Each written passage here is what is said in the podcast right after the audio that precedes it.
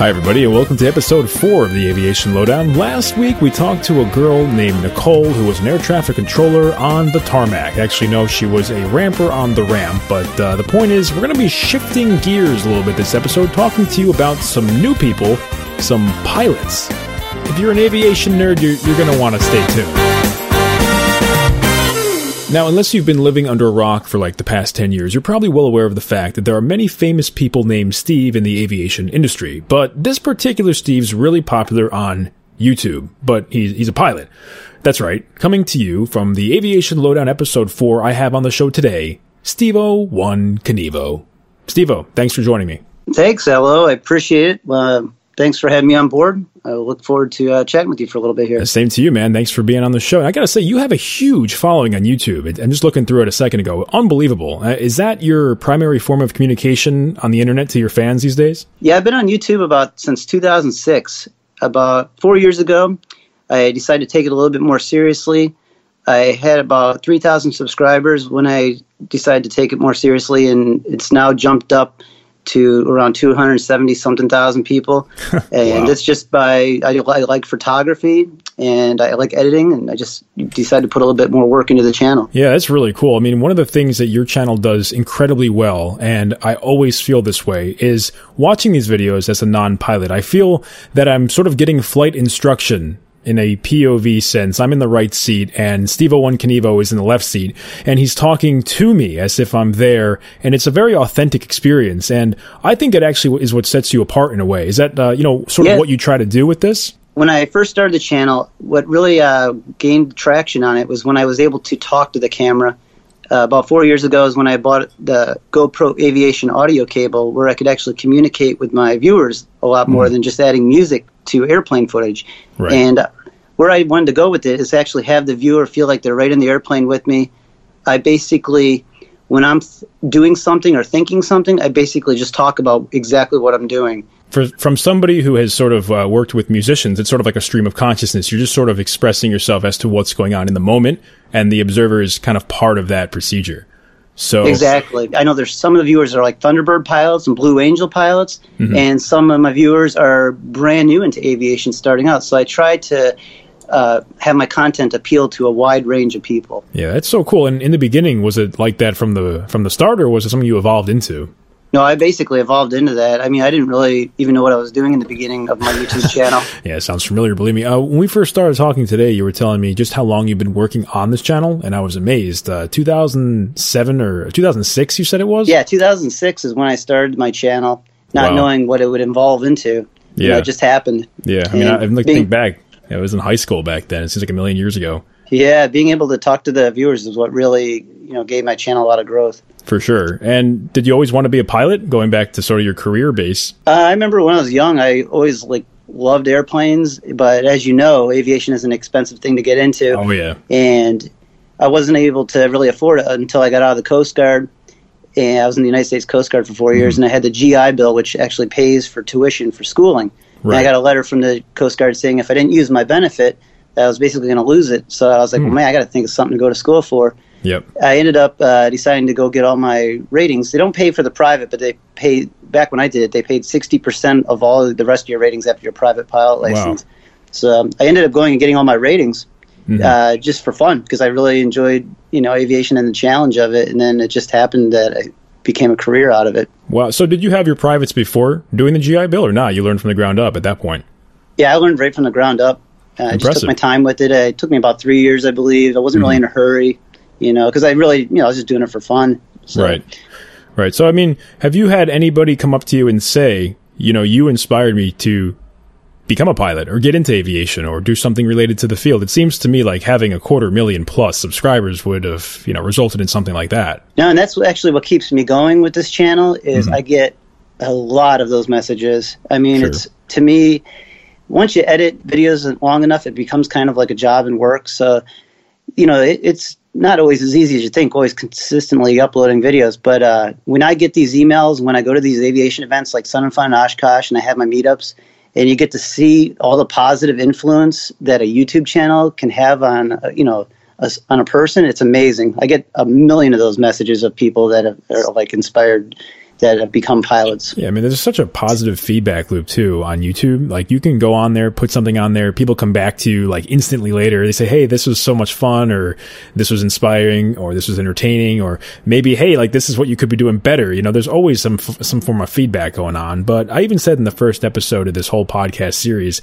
this is such an exciting time to be alive. I mean, you can type in something on YouTube and like learn a new skill, learn how to fly a plane, learn how to mess with Adobe After Effects, and there's whole communities based on this type of stuff. So to be part of that community is really the epitome of all the fun, I think. Yeah, YouTube it's a, it's an amazing community to be part of. I mean, mm-hmm. with other fellow aviators that also put out content, getting to meet up with them and everything. It's it's a lot of fun. So I got to ask. I mean, flying is obviously something that's highly regulated. The FAA and everybody else involved, they have laws and things. I mean, is there a law against filming things when you fly or not? I'm not a pilot, so I truly don't know. I know some of my friends, you know, they record with uh with GoPros and things like this too.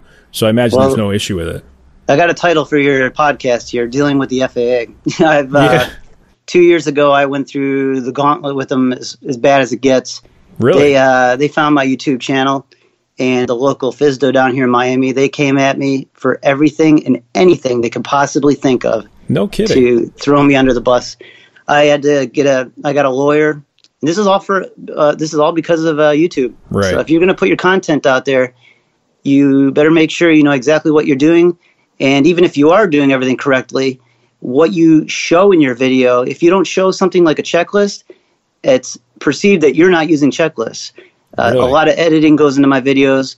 I mean, they came at me for saying, you're flying a drone in your videos. You, do you have a Part 107 license? Well, yes, hmm. here it is. They came at me, you're not using checklists. Here's an edited video of my uh, my videos. I'm using a checklist. Right. Uh, you're flying Part 135 with passengers in the back and filming here's all the weight and balances from all those flights. I'm talking to cameras, not people in the airplane. Like a lot of mm-hmm. times, I took like you mentioned earlier, I talk to the cameras like the people are on board with me. Well, they thought I was actually talking to people in the plane. Right. And I'm right. like, I so I, I had to go. I got a formal investigation. Wow. They they put me through a uh, they issued me a 709 ride. Do you know what that is? I don't. What is that? It's like a recheck it's ride. A re- it's a re-examination mm. uh, check ride. If you fail that, you're pretty much done. Wow. So, and I originally thought, well, let me, you know, I'm not doing a 709 ride because I didn't do anything wrong. Right. Uh, well, guess what? If the FAA says you're doing a 709 ride, you're, doing a 709 ride. Oh, yeah. yeah. Well, I mean, so, so in, in, a sense, I mean, the basis of the main argument is, is a camera considered a passenger? I mean, in that sense, it's like if the camera witnessed everything and you were talking to the passenger and, and skipping things, which you weren't, but suppose you edited it to cover that up. It's like their argument is you've skipped critical parts of the flight or whatever. And so, yeah. I, I mean, so you got to be very weird, careful. That's a weird part. I've never heard of that. That's incredible. And all what they had issues with was part 135, my one part 135 job. Now, can you uh, not to interrupt, but can you explain to the uh, listeners what the difference is between, let's say, 91, 121, 135, just real quick, because I think some of them probably are confused between some of those uh, uh terms. Yep. Part 91 is basically you're just private pilot, like you're flying yourself around. You're not mm-hmm. flying for compensation. Part 135 is when you're going to be flying for a company. You know, you got people that are on board paying for tickets to right. have you transport them. It's a different set of rules. Mm-hmm. Uh, part 91 is the least amount of rules uh, part 135 is you got a little bit more rules, and then part 121 is like your airlines, which even have more rules. Um, you know, normally uh, the FAA they don't want to see you filming videos in a part 135 job or part 121. I know some YouTubers actually have gotten permission to mm-hmm. uh, under certain circumstances to be able to film, but uh, they highly suggest you don't film part 135. What is it like a waiver you have to apply for, so to speak, for that type of thing?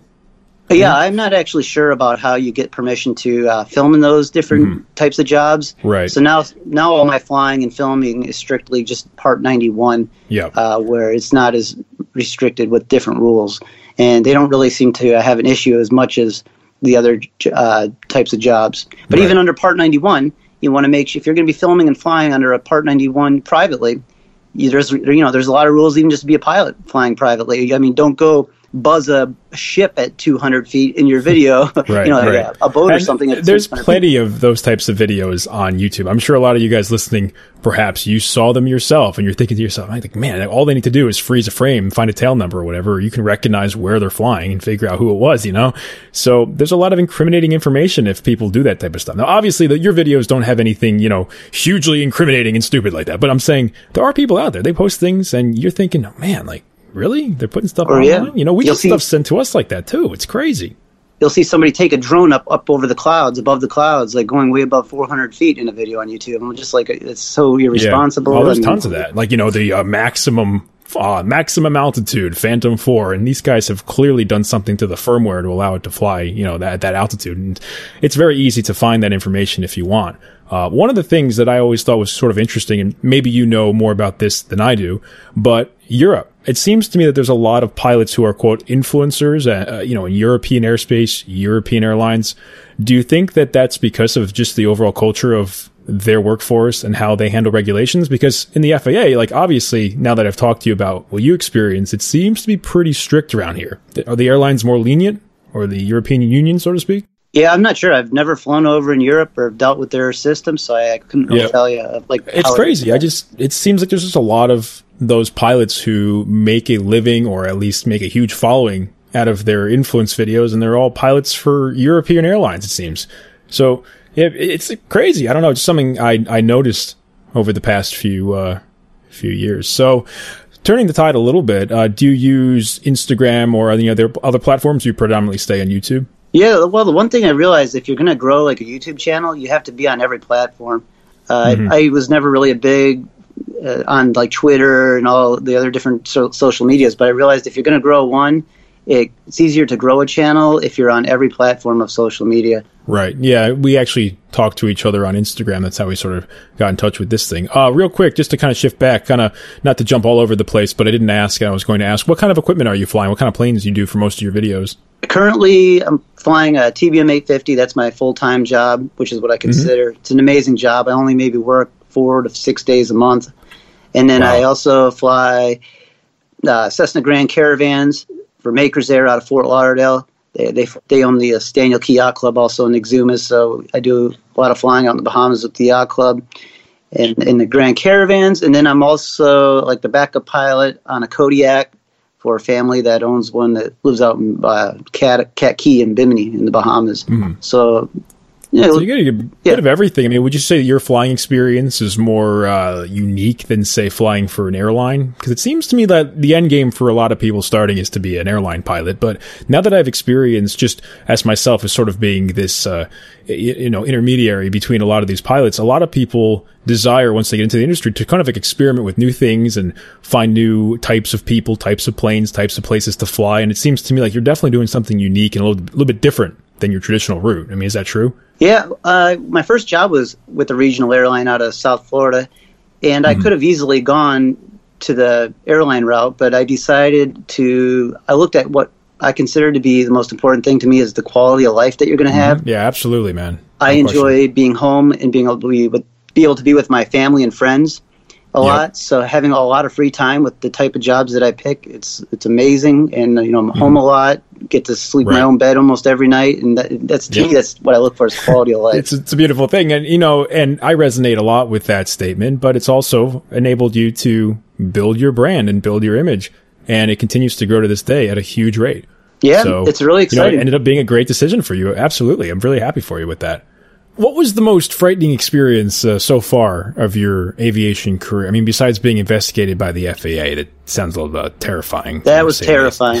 yeah, I bet. But no, no. I mean, do you have any other uh, particular notable moments? Something that was scary or just kind of weird or strange? Like anything that you remember as being like that? here's the thing: as you fly long enough, the craziest things are going to happen to you. Sure. I uh, did a video a long time ago. I had to take it down because it was in the caravan where you know the FAA had an issue with it. It was, it was my top three moments of chaos. Sounds interesting. Um, I'd watch it. so I, I, wish I don't know if we can how long we can go in this thing, but I, I, yeah, I stated my top three moments of chaos. Mm-hmm.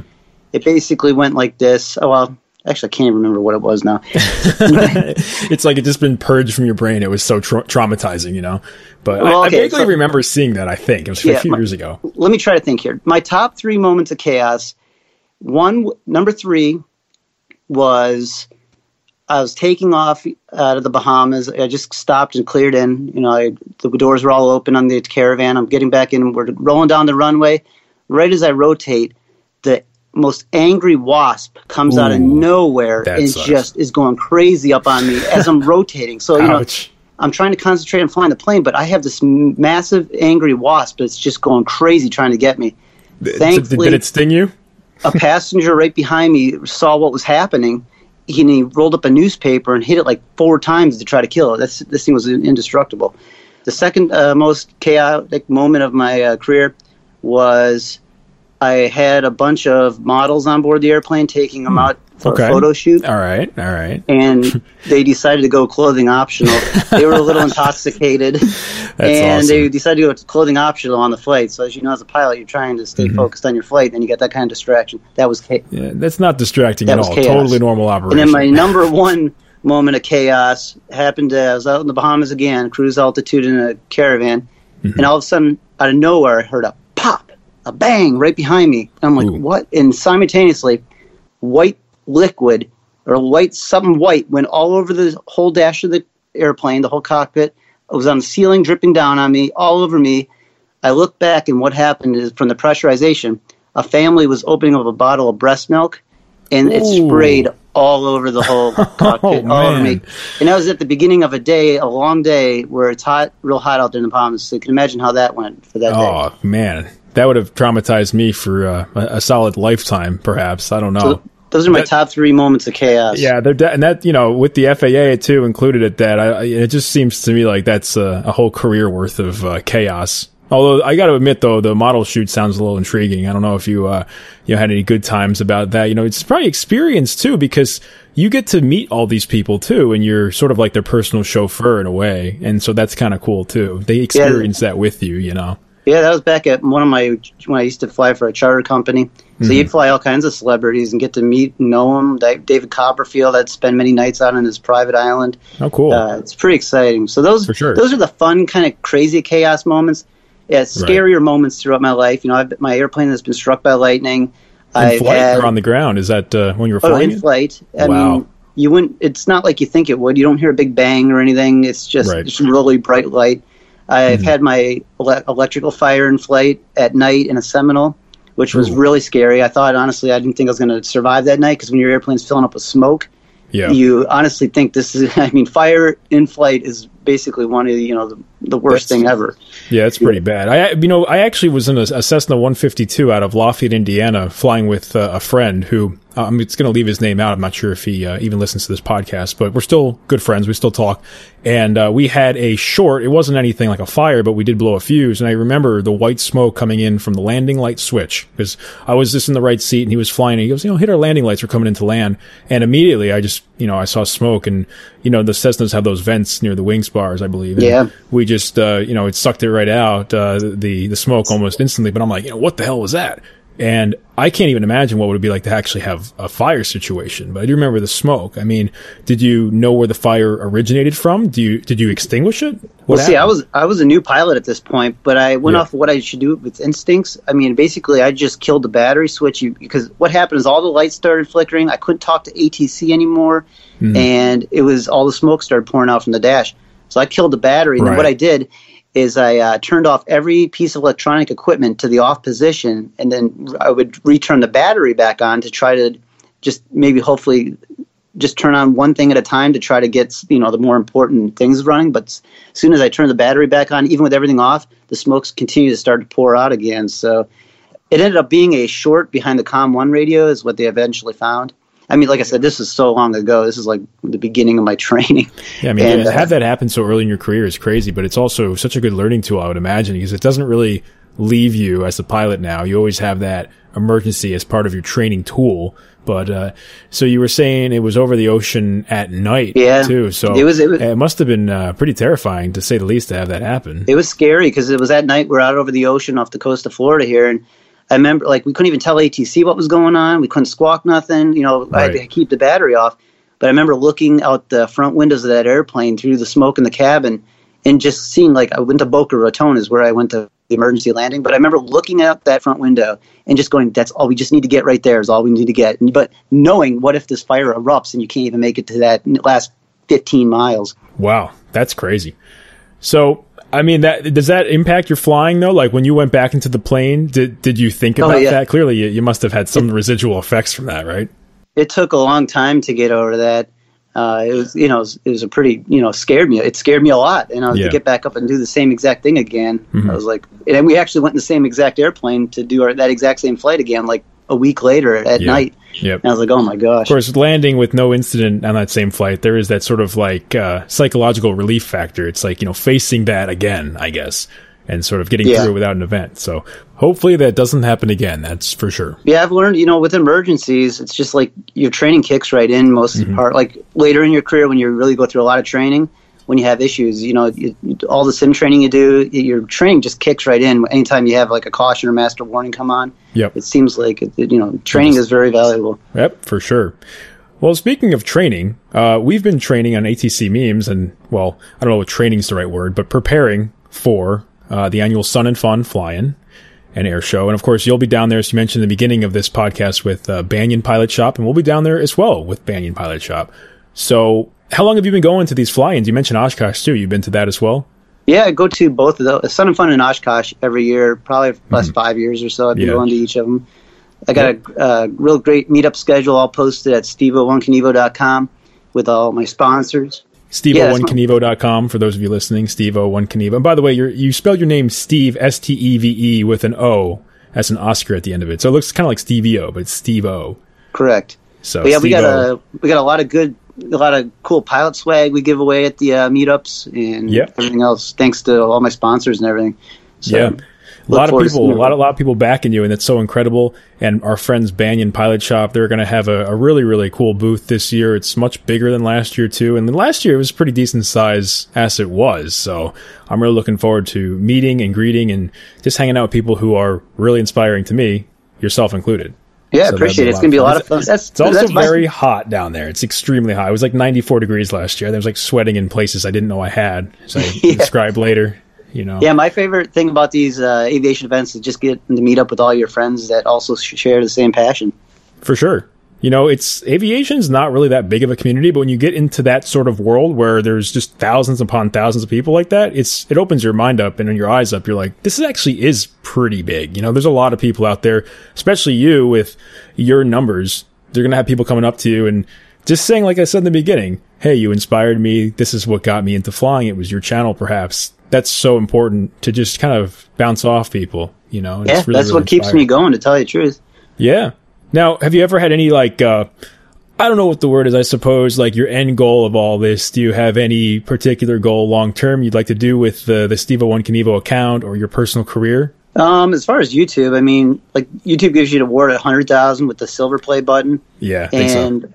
and then a million is when they give you the gold play button. So I think once I hit a million, I'll just I'm done. I think actually Captain Joe had a million recently, and now I have to make fun of him endlessly because he didn't tell me about that plan. Because he, I, when I first met him, it was like 750, and now he's over a million. So that oh, guy's oh, yeah, growth has been insane. He'll be getting know? that gold play button here soon in the mail. Yeah, yeah, the, yeah, I mean, now the, the, ATC memes like our YouTube's not that big because we don't really usually focus on YouTube. It's not really what we quote unquote do or focus on. But as I'd you know like to mature some of these side projects, I would definitely definitely like to get uh, more video involved because people are so visual, you know, and they love that type of stuff.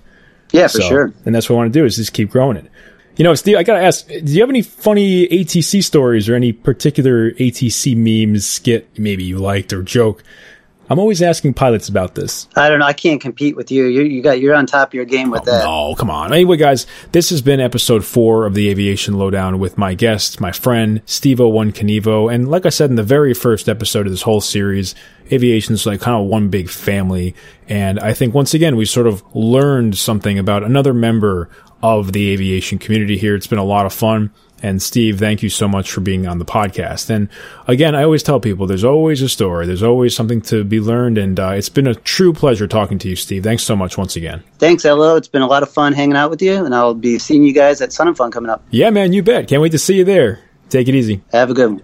But so yeah, just to reiterate, Steve and I will both be down at the annual Sun and Fun Fly-In down in good old Lakeland, Florida this year. It's April 2nd through the 7th, and you definitely don't want to miss this. We'll be down there with Banyan Pilot Shop, our good friends from Fort Lauderdale, one of the best pilot shops, if not the best in the world. Check it out. Seriously, it's going to be a lot of fun. Lots of people, meet and greets, lots of planes, products being sold, giveaways, you name it. It's if it's fun, it's in the sun, it involves aviation, whatever. It's seriously going to be a great time. So hope to see you guys. Like I said, we both will be there. Well, guys, hope you had as much fun as I did here in Aviation Lowdown episode 4. As always, if you want to send me some love and fan mail or, uh, yeah, some hate mail too, lo at aviationlowdown.com. I'm always checking that thing. I'm seriously on the other end of that all the time. Please subscribe to us, Spotify, iTunes, whatever floats the boat. And check us out on all the major social media networks, of course. And we'll be back next week with some even more fun and exciting aviation interviews and stories. And uh, it's the weekend now, so go out and enjoy yourself. And as I always say, don't do anything I wouldn't do, which uh, isn't really much. Anyway, hello, I'm signing off. Take care.